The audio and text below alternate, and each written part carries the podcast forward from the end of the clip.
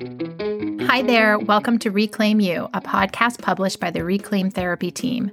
Join us as we share stories, tools, and insights on how to reclaim you in the wake of trauma, disordered eating, and body shame. Grab your coffee, tea, or your favorite snack and get cozy because we're about to dive in. Welcome back to Reclaim You. Reclaim You is a show that supports folks who have experienced trauma, disordered eating, and body image concerns. And today we're talking to Abby, one of the therapists on the Reclaim team. Welcome, Abby.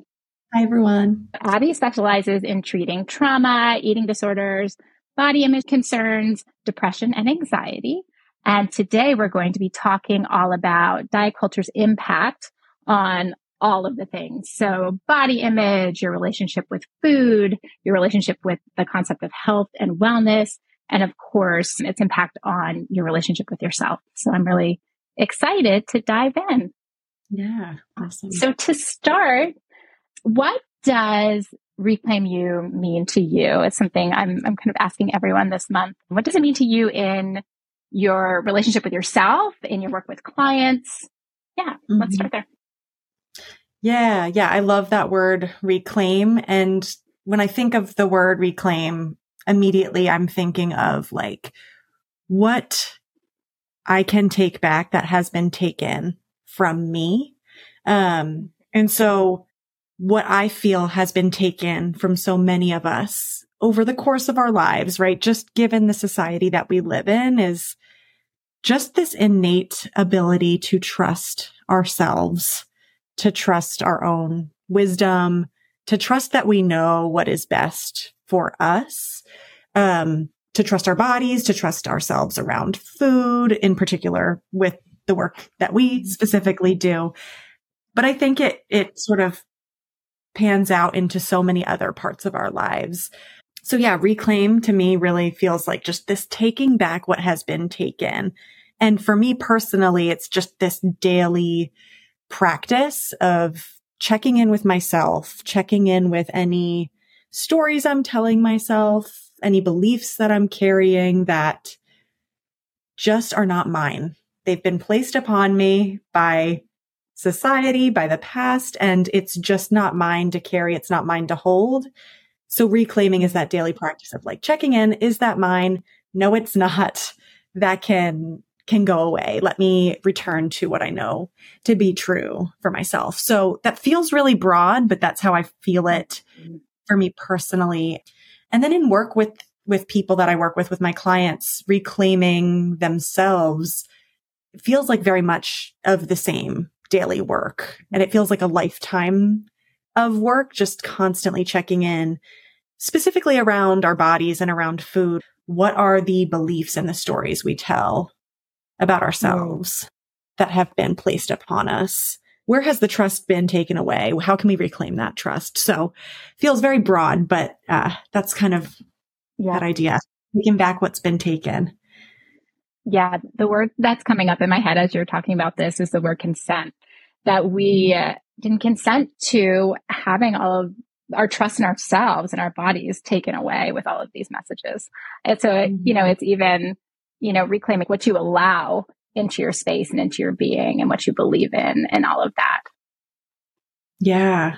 Yeah. Like that's not mine anymore and it never was. And so mm-hmm. I am now making the active decision to get rid of what does not serve, keep what does, keep what's in alignment and reclaim, you know, who we know to be true, who we know we are deep down in our core, what we were sort of born with, if you will yeah, I love that idea of mm-hmm. consent.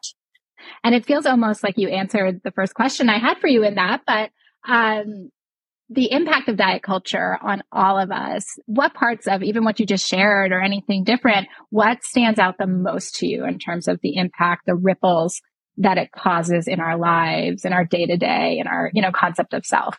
Yeah, diet culture, it's just this big, broad concept, term, idea. And whenever I hear the phrase diet culture, I immediately think about how Christy Harrison talks about it or nicknamed it the, the life thief.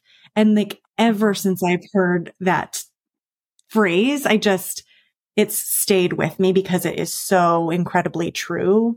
Engaging in diet culture in any type of way, whether, you know, we're sort of actively dieting or we're talking about diets and bodies and food in, in a restrictive way, whatever it is, it is stealing so much of our life. Same with that idea of reclaim. Like it's taking so much of our life from us. So the way she describes it is it's a life thief in that it steals our time. It steals our energy. It steals our money.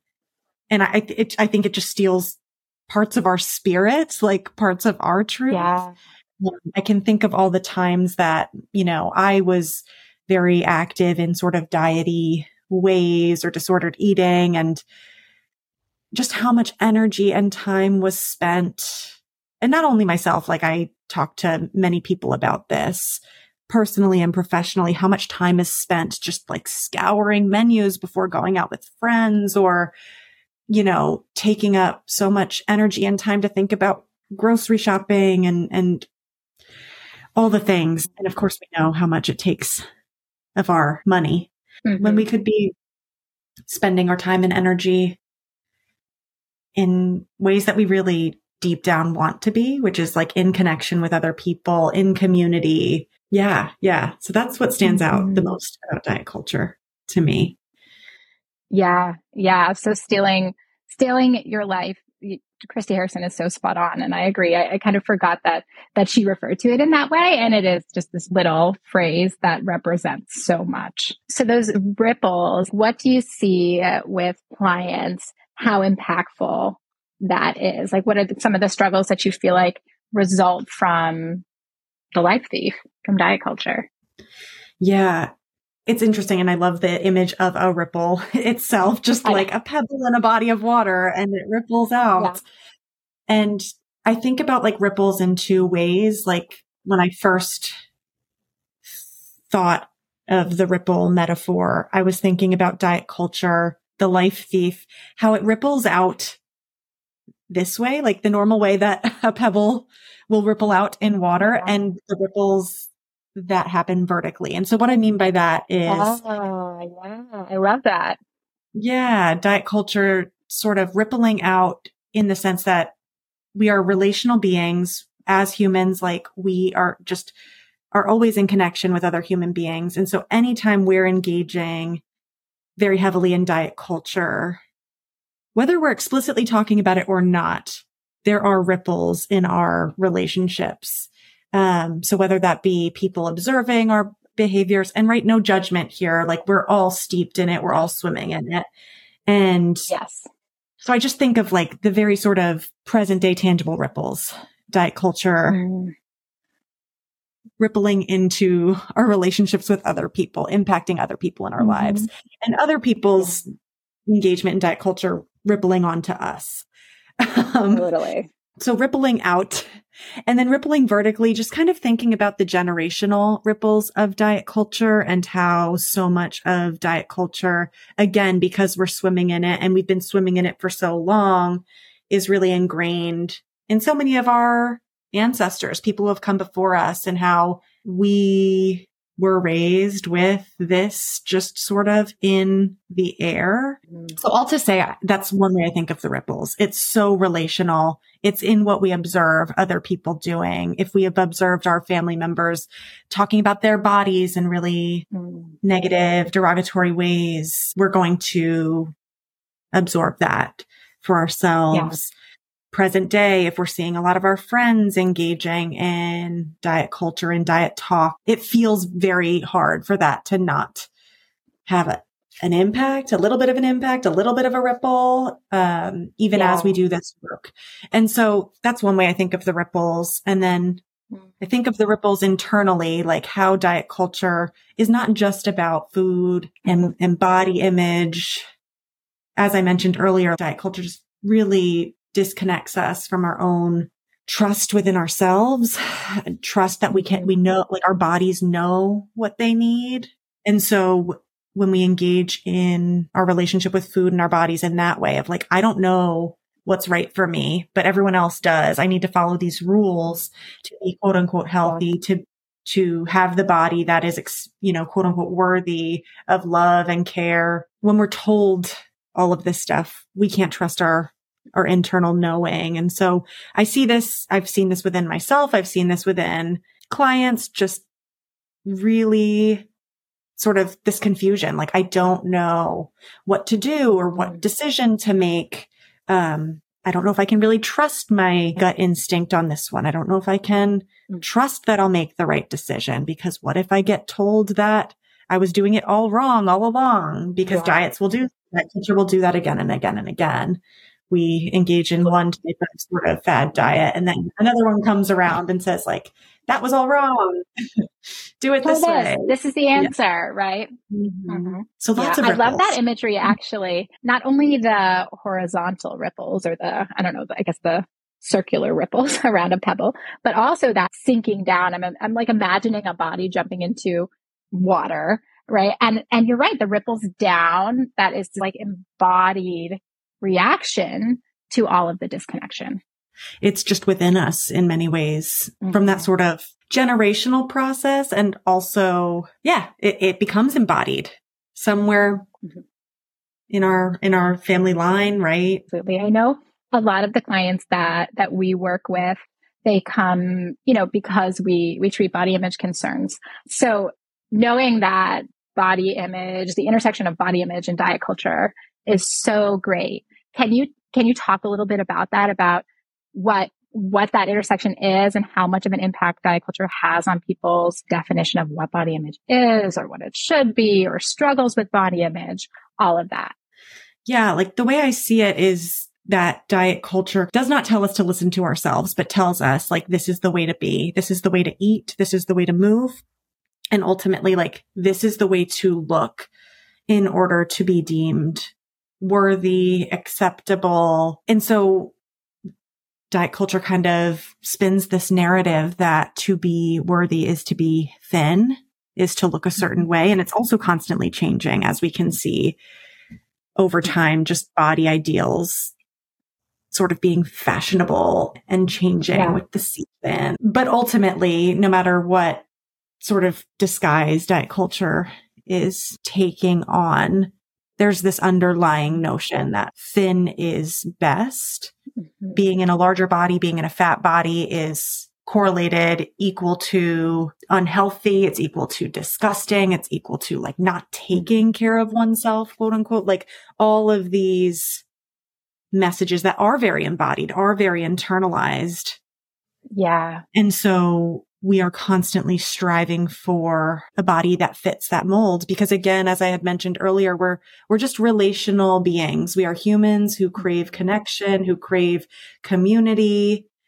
And so it makes all the sense in the world that if we're taught and told, you will be rejected if you don't look this way, we're going to do everything yeah. we can to ensure that we stay within the confines of what society tells us to be and how to look. So that's yeah. kind of what comes up most for me about its intersection with body image and, and also just this idea that again, like sort of body ideals change over time. Diet culture capitalizes on that and preys on that. And so, you know, now as maybe there's more body positive movements popping up, diet culture may be kind of co-opting health, wellness, Oh yeah. And oh, yeah. making it not about body image, making it not about thinness, right? But it really, it still is. Yeah. The concept of health and wellness and the shape shifting that happens with diet culture. of, Oh, now body positivity is in, you know, whatever the popular culture believes that to be. And diet mm-hmm. culture saying, well, now let's move it to health and wellness, right? Mm-hmm. To be healthy, to, to be well, you have to fit this certain mold which is still underlined by thinness, right? In the, in the medical paradigm. Can you talk more about that too? The, the concept of health and wellness and how diet culture is infiltrating or has infiltrated for, for many, many years. What, what do you see? What do you see now with, with clients or even just hearing through different avenues? Yeah, I think just as much as diet culture capitalizes on bodies, it also capitalizes on our fear of mortality.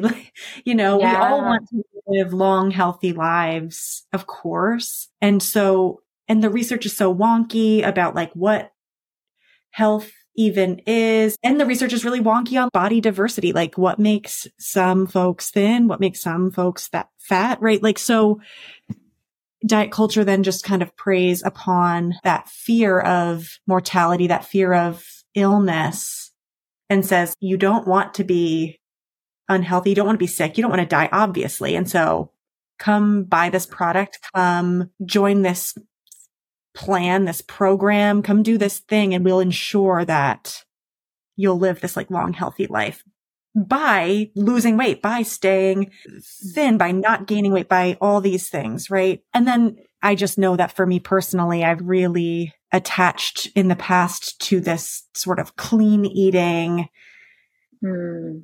detoxification of the body propaganda that yeah. if you just drink this tonic or whatever, all of your ills will be resolved. And yeah, but it does feel so much to me like their diet culture has preyed upon this fear that we all have so that we can, yeah, buy, buy whatever it is they're selling. Yeah. And diet culture's notion of buying into if you do all of these things will guarantee your health when we know that health is never guaranteed, right? So much of this is, is out of our control. There's genetics that mm-hmm. play into things. There's, you know, where you live, what you have access to, all of these social determinants that are so more important than drinking green juice every morning or like mm-hmm. whatever it is that diet culture, wellness culture is guaranteeing to be the cure all there's so much of this that's that's out of our control. And there's also so much of this that continues to like you said keep us engaged with with diet culture and dieting and then feeling out of control around food and then dieting and feeling out of control around food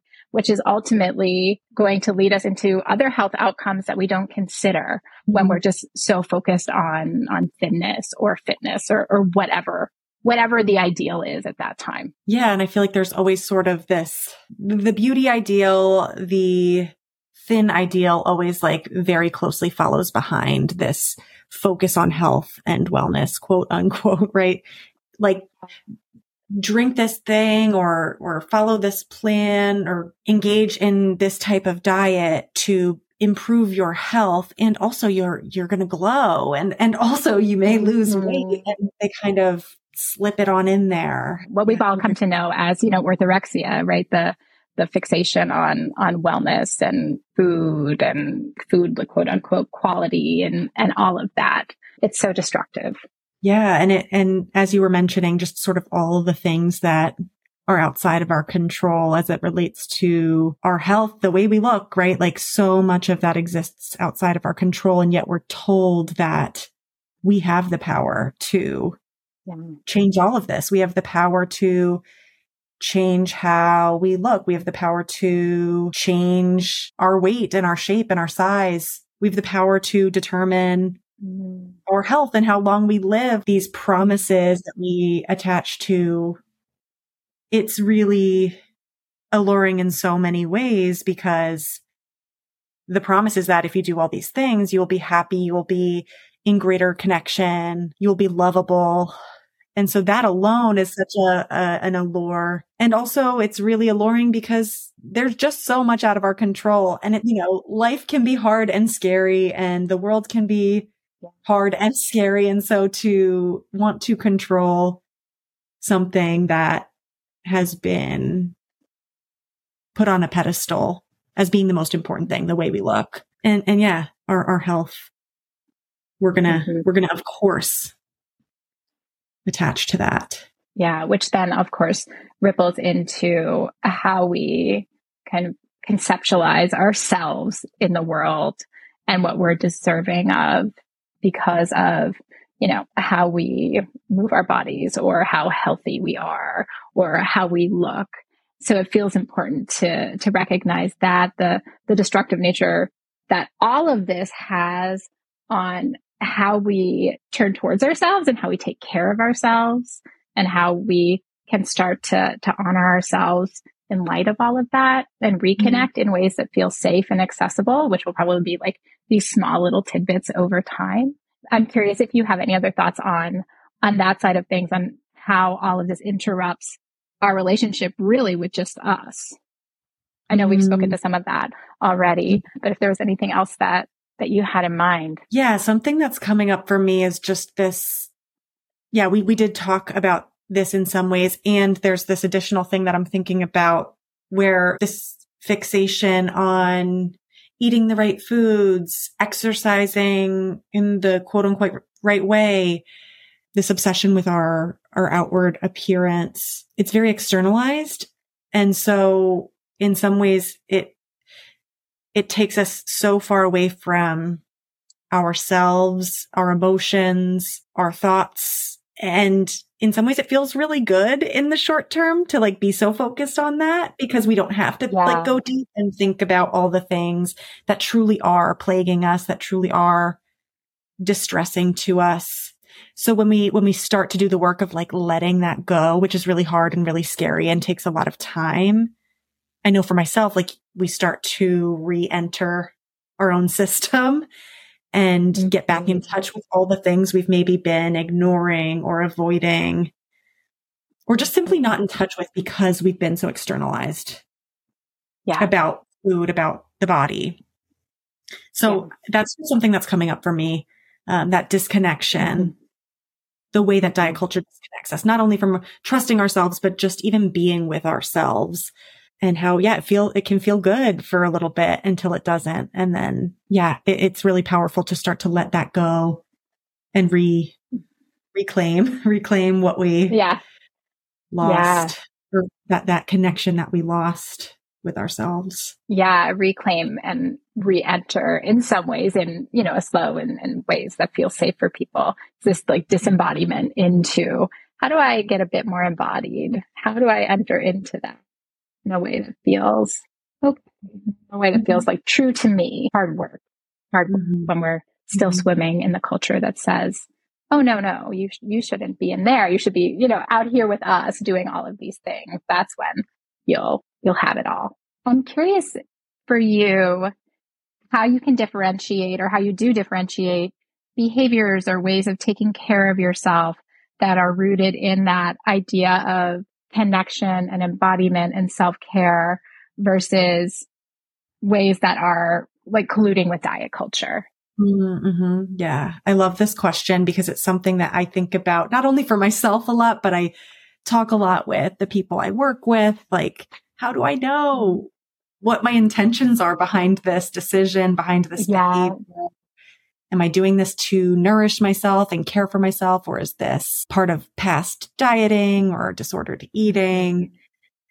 I think it really does come back to the intention. And I, I tend to be on the lookout for words like should or must, or if I don't do this thing, then this thing will happen. Yeah. And whether it's the words or just the energy of should. And I think we might all be able to like sense what that energy is like. Um, versus, you know, checking in with this is actually truly like what my body is craving right now. I'm thinking for myself how like a decision I made recently to go for this sort of healthy, quote unquote, smoothie type drink and wondering for myself, you know, what is the intention behind this? This was something that in the past I would have reached for from that place of should, from that energy of this is what I'm supposed to be having at this mm-hmm. time. And you know, recently for me, having engaged in this work personally, that energy was not there. It was like my body was just craving this fresh fruit smoothie that, and I, and, and yeah. I knew that like that would be the thing to satisfy me in that moment. And it felt really nourishing. And I, I was able to check in with myself, you know, beforehand before I made the decision during, you know, the drinking of the smoothie, like what's coming up for me now? Is there that, that should energy here? Is there, there that fear or is it very much like, no, this feels like really nourishing and, and, and sort of mm-hmm. after the fact reflecting on what was the, yeah, what was the intention there? And so it, it can get yeah. complicated, um, especially as we do this mm-hmm. work. But for me, it really is looking out for those shoulds and, and checking in before, during, after. Yeah, I love that example. And it, you know, it feels important too that we all can engage in well behaviors pretty easily without intention there and noticing when we do that or when we're drawn to that and being able to take a step back and have grace and compassion for yourself that even undermines the the root of diet culture of this mm-hmm. sense of internalized shame of like, I've done something bad, I've done something wrong, I should know better.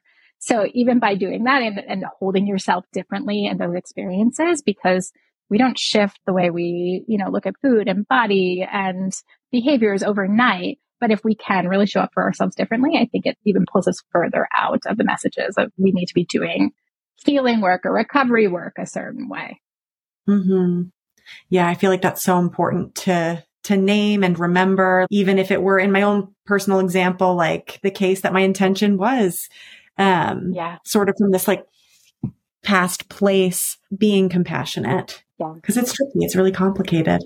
Is there anything else you feel like you want to add or that feels really important to share with folks who are watching or listening to this? Yeah, I think when I first started to engage in like this anti-diet work and explore more of my own relationship with food and, and all that, I got really angry at diet culture and continue to be really angry at diet culture in many ways. And I find that that anger is so necessary and can be so powerful, especially when that anger arises. Like we can listen to that and ask, what is it this anger is telling me?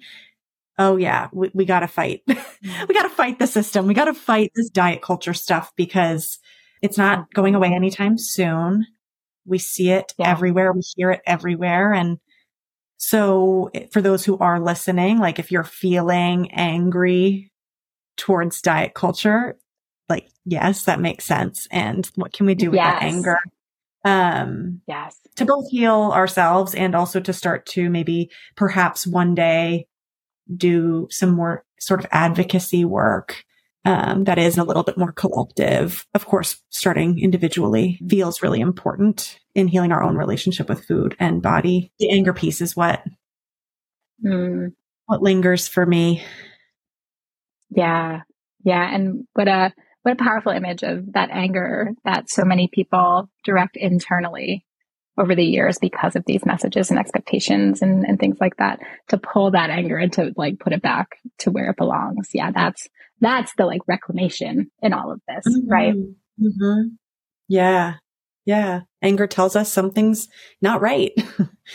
and so yeah, we don't need to turn absolutely. that in towards ourselves. Well, thank you so much, Abby. Yeah, thank you. Appreciate your wisdom as always. And we will be back next week talking to Laura about more of the ways that diet culture disconnects us from ourselves in, in really sneaky ways. So thank you everyone for watching. Thank you again, Abby. And thank we'll you. see everybody soon. Bye. Bye. Thank you so much for joining us on this episode of Reclaim You. Be sure to like and subscribe to the podcast and check us out on YouTube at Reclaim You. We'll be back next week with another episode. So until next time, take good care of yourself.